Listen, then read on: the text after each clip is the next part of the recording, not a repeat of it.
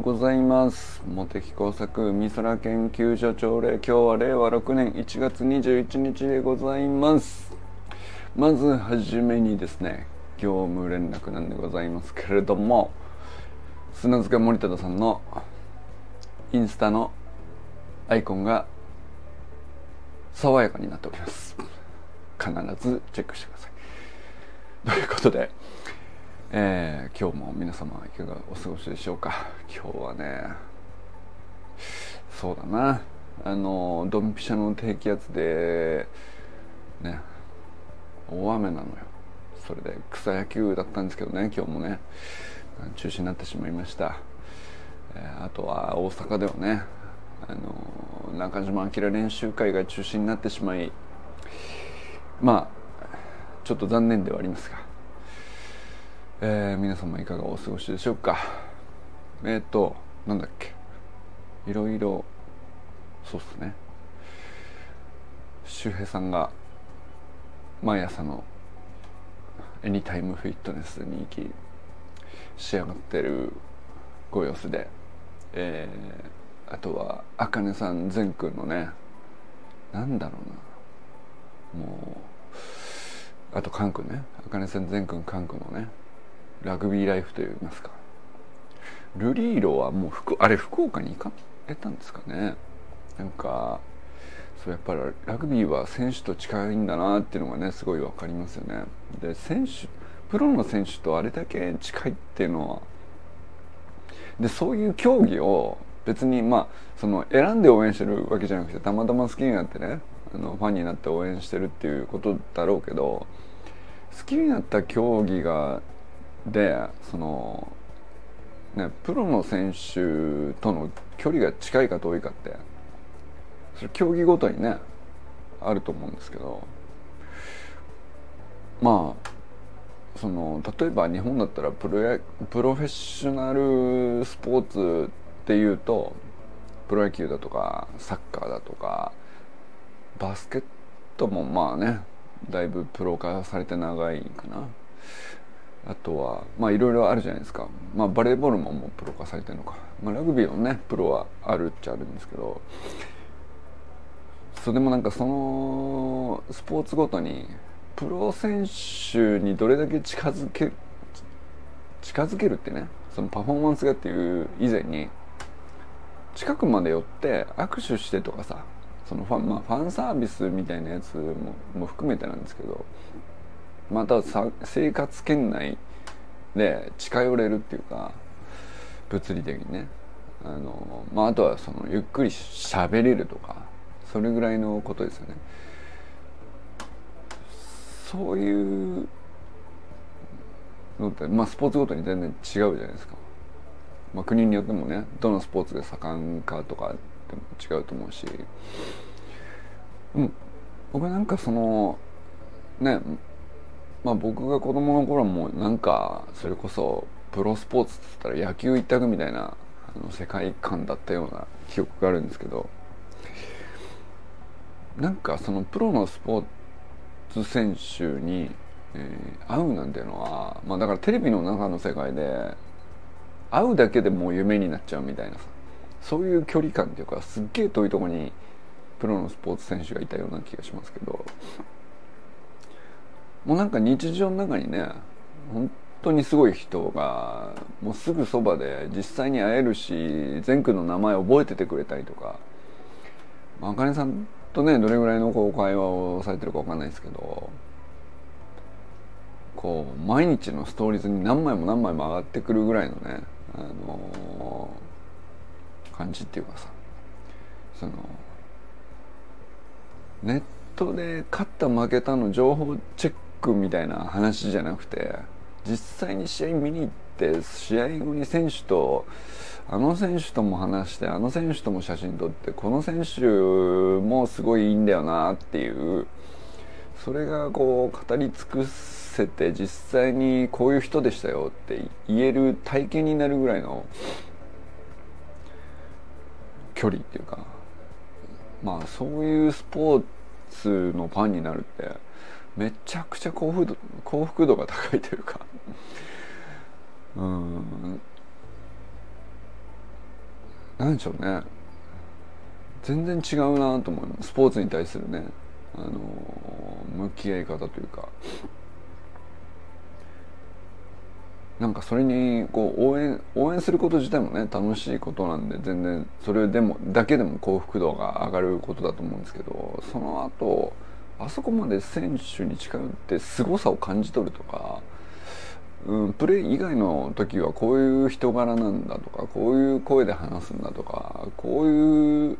感じで直接自分の名前を呼んで話しかけてくれるんだとかそういう距離感であるっていうのは何でしょうね。あんまりこう今まで想像したことがなかったんで。いやでもなんかすごいことだなと、うん、思ったりしてますね。なんかうまく言語化できないけどなんかすごいこと起こってるとあかねさんのストーリーズと善くんのストーリーズで。えなくないですかっていうね、うん。でもそれねそういう距離にいるからってうん綺麗にこう言語化されていやこうだからいいよねっていうものがあるわけじゃないんだけどものすごい幸福度が高いことはなんか間違いなさそうだからね。森本家を見てる限りね。うん、でこれはなんか他のスポーツでなかなか見たことない光景のような気がしますね。はい、あとはなんだっけ。まあだからストーリーズ祭りなんですけど今ね。そのインスタでは。の清水さんもね ちょっと俺よくわかんないんですから2枚のストーリーズで。20キロ走られたことだけは分かった。あとはそのどれぐらいのペースで走ったのかという、まあ、データですよね、まあ、あとはどどうやらなぜか知らんけども16キロ地点あたり、まあ、トータル20キロのマラソンのマラソン？まあハーフマラソンだよね。20キロって相当な距離。それを、えー、走り切ったのか？トレーニングとして走ってるのか、えー、何か20キロ先に向かって急がなきゃいけない用事があって走ってるのか？そんなことあるんですか？車で行けばっていうことだよね？20キロ先ってさ。どういうことなんですか？ちょっと分かんないんですけども。まあでもそのえー、宗次郎君がねなんか送迎バスに乗り遅れたという一報が入ってからペースが上がっているというデータが示されててもう全然シナリオが全然分かんないんですけどピンと入ってこないんですけど、まあ、とにかく清水さん曰く結論としてはですね根性論があると。根性論というものは存在しているのであると。いう結論に至ったという話でストーリー2に上がってるんですよ。これは引っかかりましたね僕の中でね。いろいろね。その引っかかりましたねっていうかわかんないかあのーいろいろ引っかかったよ俺はね。その何があったんやと。そそもそもどういうシチュエーションで20キロ先を目指していたんだと。足腰痛いのにそもそも走っていいのかと、えー、いやでも走らざるを得なかったのかと。いや20キロだったら走るじゃなくて車で行く距離だろうと。なぜ走ったと。そのいろいろ引っかかるわけ。そしてそしてなんかその根性論があるという結論を導くためのあのことだったわけでもなさそうなんだが結論は根性論があると。いうに至っているんだがあのいろいろ引っかかんのよ。わからなすぎて。わからなすぎてめちゃくちゃ引っかかってるんです。いやそういえばね。いやまあでもおっしゃりたいそのなんとなくのニュアンスは分かりますけど、うん、まあ何かあったんですね。でもう無理限界度持って一生懸命走ってるつもりだったんだけど、えー、なんか条件が加わった時にガッとこうポテンシャルが、引き出されて、えー、まあキロ6分半ぐらいだったペースがね、えー、4分半って、まあ、相当な時間速さですからね。キロ5分切るって相当な速さだからね。ジョギングのレベルじゃないよあれは。しかも16キロ地点を過ぎてからそうなるっていうのはやっぱ清水さんすげえんだな。でなんかまあまあそれはすごいとして、えー、それは根性論だったと。根性論があるということを示すデータなんじゃないかということなのかな。なるほど。で、まあ、よく根性論ってねあのあるないっていう命題があるのかちょっと分かんないんですけど。まあ根性論はあるんじゃないですか。根性論はあると思いますね、えー、まああの根性論が適用されるべき場面があのそこなのかということとかね、えー、今じゃないだろうみたいなことがあのまあちょっと細かく言われるようになったってことなのかなと思いますけどね。根性論だけで押し通せないよねと。テクニックも大事だよねと、まあ、なんかそういう文脈は結構ね、えー、近年よく聞かれるようになったというかただまあ根性論が消えてなくなったわけではないのかなと思いましたけどでもなんかよく考えたら結構ねこの根性論っていうのもすごく抽象的な言葉なんで、えー、引っかかり出すと永遠にそれってなんだっけっていうあの立ち返れるような話だなと思ったりしましたけどね。根性って何っていうね。そのそもそ 調べましたよ俺はねうっかり。もうわけわかんなさすぎてその清水さんのねあのたった2枚のストーリーズにあの割と明確なちゃんとしたデータが示されていながら2枚のストーリーズで何て言うのかな。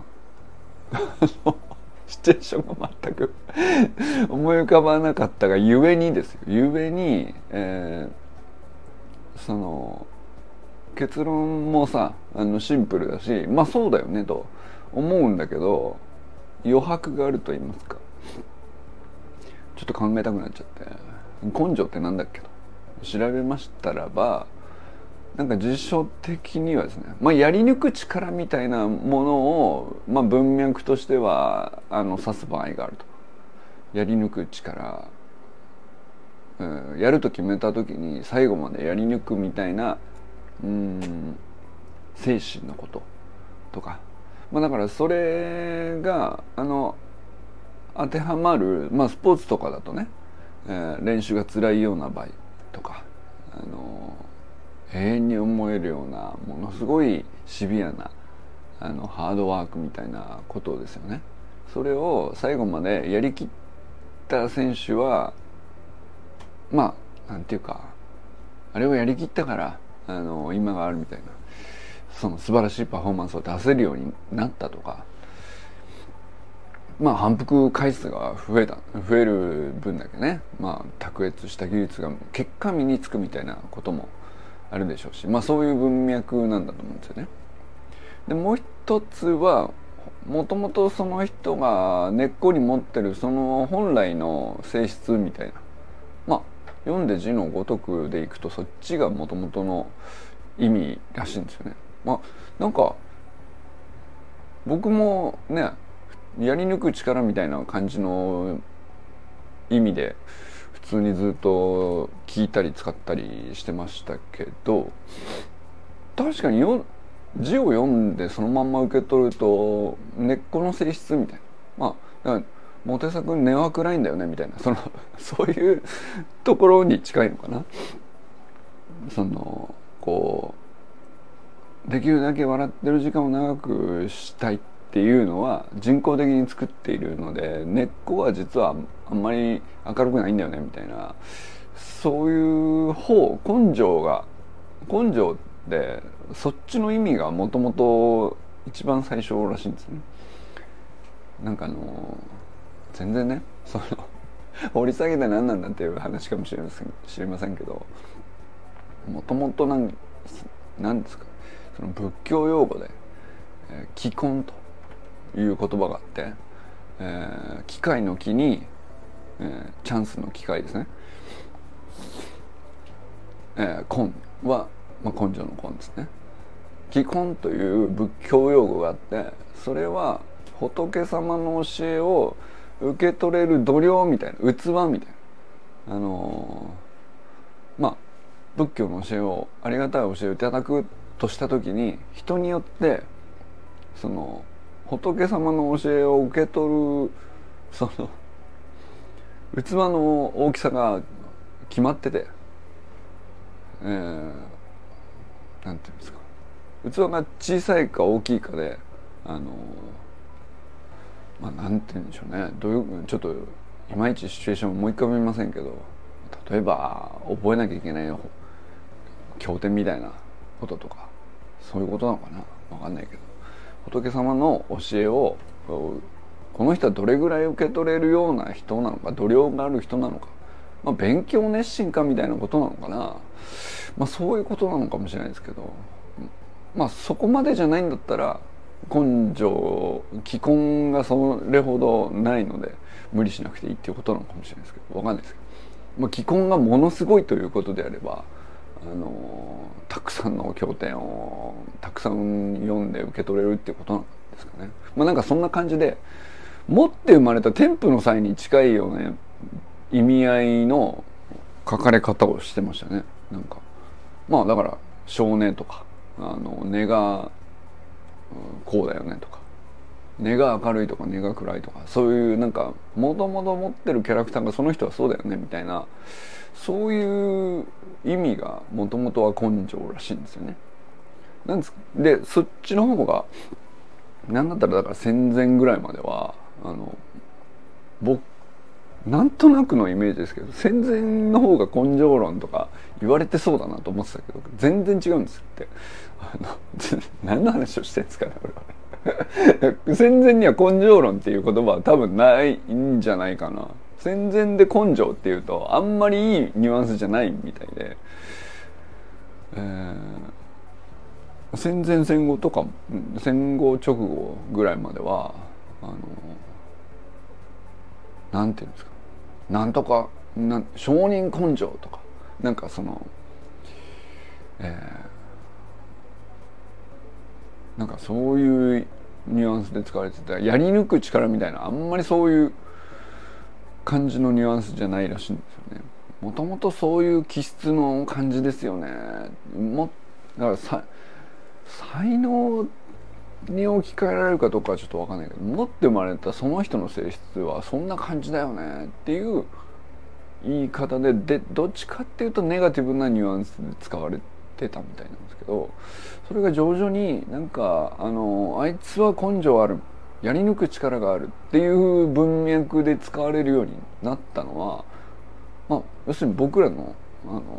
僕もねなんかそっちのイメージでずっと根性っていう言葉を聞いてましたけど僕らの世代になって言葉の意味がそっちに変わってったっていう話らしいですね。で、えー、それがあのありさえすればあの何事もやり抜けさえすればあのなんか達成できたり成功できたりという論理なんでしょうね。まあ、だからそれはでも事実というかたくさんそういう現実があの身の回りでも起こってで根性論と名付いた名付けられたんですかね。こんなこと 推察して考えて何の意味があるかちょっと分かりませんけど。でも不思議な言葉じゃないですか根性論って。えーまあ、根性はあるんですよ。あの清水さんにはね。20キロ走りきる根性があるんですよ。やり抜く力ってことですね。でもそれ持って生まれた際っていう根あの辞書的な意味でのこう一番目に来るやつですね。持って生まれた性質みたいなのでいくとそういう性質があるのかっていうと清水さんになんかまあそういうやつじゃないじゃんっていうさ その20キロ走りきる根性があるって言った時に一番目の意味は当てはまってないよね。それで多分清水さんの中ではあのやりきるだけじゃなくてうんなんかその本当に必要に迫られた時にあの自分の内側に眠ってるポテンシャルというか潜在的なさらにまだ発揮されてない力がちゃんと発揮されるスイッチを押されればあのちゃんとブーストするみたいな。そういうことがあのまあ自分の気持自分一人の気持ちで一生懸命やってるっていうつもりの時はここが限界だったんだけどなんか外部刺激でなんか別な要因で、えー、脳内のメンタルであったりとか脳内のこう深刻度であったりとか何かしら条件が変わった時に本当にこうフィジカル身体的なあの能力パフォーマンスというか能力の発揮の度合いが明らかに変わるっていうことが起こったよっていうことを言いたいんだと思うんですよね。で実際そのキロ6分半だったのがキロ4分半になり、えー、なんだったらね16キロ以降なんて一番しんどいところ20キロ走る中で16キロ以降なんて一番しんどいところですけど。そこを4分半で走りきってるわけだからうんそれを根性論との発揮された結果であるということなんでしょうね。いやなんかだから面白い文脈だなと思いましたね。なんかその だから抽象的だからどのように当てはめてもいいっていう自由度がある言葉でもあるからいや全然なんかそれ違うよねっていう話にも聞こえないけど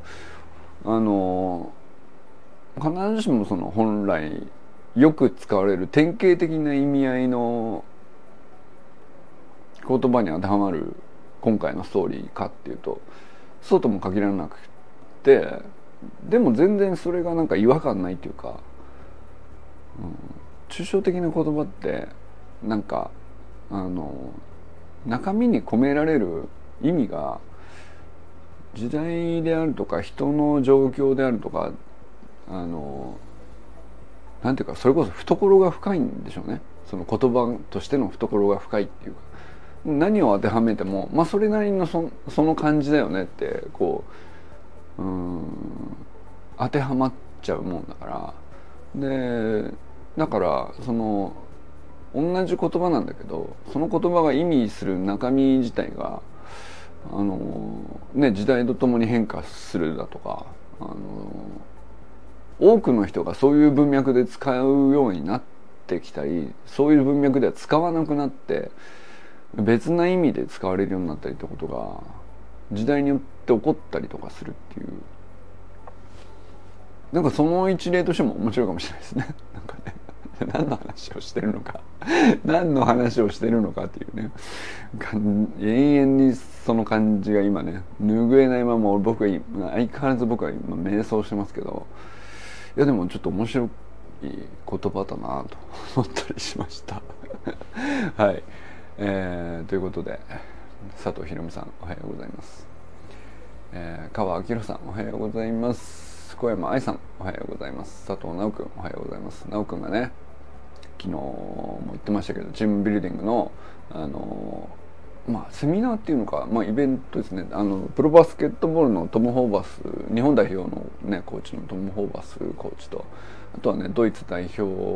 まあドイツはねバスケットボール本当に強いんですけど、まあ、そのあのヘッドコーチまあ伝説的なんですかね僕ちょっと知らなかったですけどハーバートさんっておっしゃったかな。そのあのまあ、コーチの、まあ、チームビルディングに関するこうそれぞれのコーチからコーチが考えてる、まあ、素晴らしいチームビルディングをないくつも成し遂げてきた人たちがどのようなあの考え方をしているのかっていうのをまあ多分提供するイベントっていうことなんでしょうね。まあそれを奈くんがスタッフとして手伝うっていう機会があったっていう話をスタイフで話してましたけど、まあ、まずねあのそういう素晴らしいセミナーに参加するのももちろん素晴らしいことなんですけどそのセミナーそういう素晴らしいイベントほどスタッフとして関わるっていうのが一番なんかあの取り分でかいというか。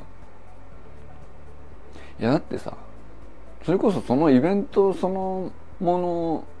を運営するっていうことだってチームで行うわけじゃないですか。ね、でそのチームの一員に、えー、スタッフという形で関わるってことはそのチームの一員になるってことなんでそうするともう何て言うか言葉でこういうことが大事だと、まあ、例えばオープンマインドで言って、えー、一人一人をこのようにフラットに扱いこう、まあ、評価する時にはこのようなあのことを意識してるっていうまあ例えばね、まあ、そういうセミナーの内容だったというのがうん体験としてそのイベントを開催しているチームまあ即席でやってるわけですよね。でそのスタッフに参加するとチームメンバーになってあ実際このように扱われるとあこれがあのいいチームのいいコーチがあのチームを作ってるっていうことなのかっていうのを体験するってことだからもう一番いい参加の仕方なんだろうなと思ったりしましたかね。あのまあ、直君が話してることはそのね、イベントでそれぞれのコーチがどのようなことをあの大事にしているとか考え哲学であるとか、まあ、そういうことについてのシェアをしてくれてましたけど、まあ、それと同時に修くん自体がそれにこうなんか本当に説得力を感じたっていうことが伝わってくるんですけどそれはだからスタッフとして関わったらなおさらそう思いますよね。だって自分もそういうふうに扱われて、えー、スタッフっていうのは要するにそのセミナーを行うイベントチームの一員としてまあそのチームビルディングの中身中にいるいて体感しているのでそれがこうなんか一致してないなと思ったら説得力を感じないじゃないですか。でも逆に一致してるなと思ったらよりうん言葉以上に実感としてこう伝わってくるものが全然違うでしょうし、まあ、そういうことがねなんかあのスタイフの言葉の強さっていうかそういうのに出てるような気がしたりしましたかね。はい、えー、山田友人さんおはようございます。中村修平さんおはようございます。寺石由香さんおはようございます。目は大丈夫でしょうか？お大事にされてください、えー、清水信之さんおはようございます。森本あかねあ山本健太さんおはようございます。森本あかねさん善くんかんくんおはようございます。砂塚森忠さんおはようございます、えー、冒頭にも申しましたが、えー、砂塚さんのインスタのアイコンが爽やかになっております。爽や爽やかじゃなかったかっていう話なんですけどもそう そうだね。あのなんか炎の0.1秒みたいな。あのそれこそねあのいや好きですけどね。あのあの感じもあの感じもう僕は好きでしたけどあかあこっちになったなと、うん、なんかねあのすごく軽く飛べそうなあの砂塚さんの競技もね三段跳びがメインですから軽く飛び上がってホップステップジャンプできそうな感じのアイコンになっております。ということで皆様今日はどなたと笑いますでしょうか？今日も良き一日をお過ごしください。じゃあね